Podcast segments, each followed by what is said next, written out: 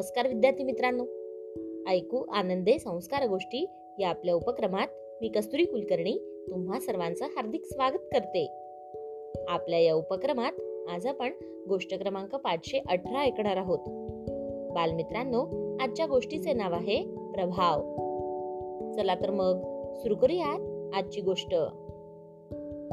एक आजोबा होते आणि त्या आजोबांचा एक नातू होता. हे आजोबा रोज भक्तिभावाने भगवत गीता वाचत असत. आजोबांचे हे आचरण पाहून नातवानेही एक दिवस ठरवले की आपणही रोज गीता वाचूयात. मग बराच वेळ धीराने गीता वाचून झाल्यावर एके दिवशी तो नातू कंटाळला आणि तक्रार घेऊन आजोबांकडे आला आणि म्हणाला आजोबा मी रोज गीता वाचतो. पण मला काहीही कळत नाही. आणि काही आठवत सुद्धा नाही. मग गीता वाचून उपयोग तरी काय? त्या आजोबांकडे एक टोपली होती.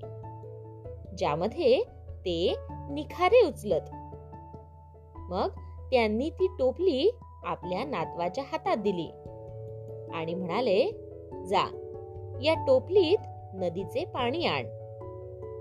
मग नातवाने जाऊन नदीचे पाणी आणले. मात्र नदीकडून घराकडे जाताना सर्व पाणी वाहून गेले. टोपली रिकामीच राहिली. आजोबा म्हणाले तुला यायला उशीर झाला. आता जा आणि पुन्हा पाणी भर आणि लवकर परत ये.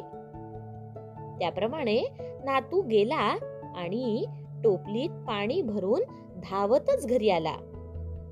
पण कितीही घाई केली तरी तो घरी पोहोचेपर्यंत टोपलीतील सर्व पाणी वाहून गेले होते. आणि टोपली रिकामीच होती. नातू म्हणाला आजोबा काही फायदा नाही. टोपली पाण्याने भरता येतच नाही. आजोबा हसले. म्हणाले बाळा तुझे म्हणणे अगदी बरोबर आहे. टोपलीत पाणी साठवता येत नाही. पण टोपलीचं रूप बघ. किती पलटलंय. त्यात पाणी भरण्यात काही फरक पडला आहे का? येतय का तुझ्या लक्षात? नातवाने मग ती टोपली पाहिली. निखाऱ्यांच्या संपर्कात आल्याने ती टोपली काळी पडली होती.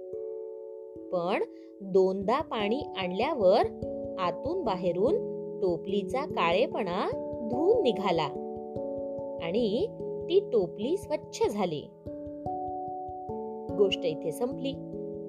कशी वाटली गोष्ट मित्रांनो? आवडली ना?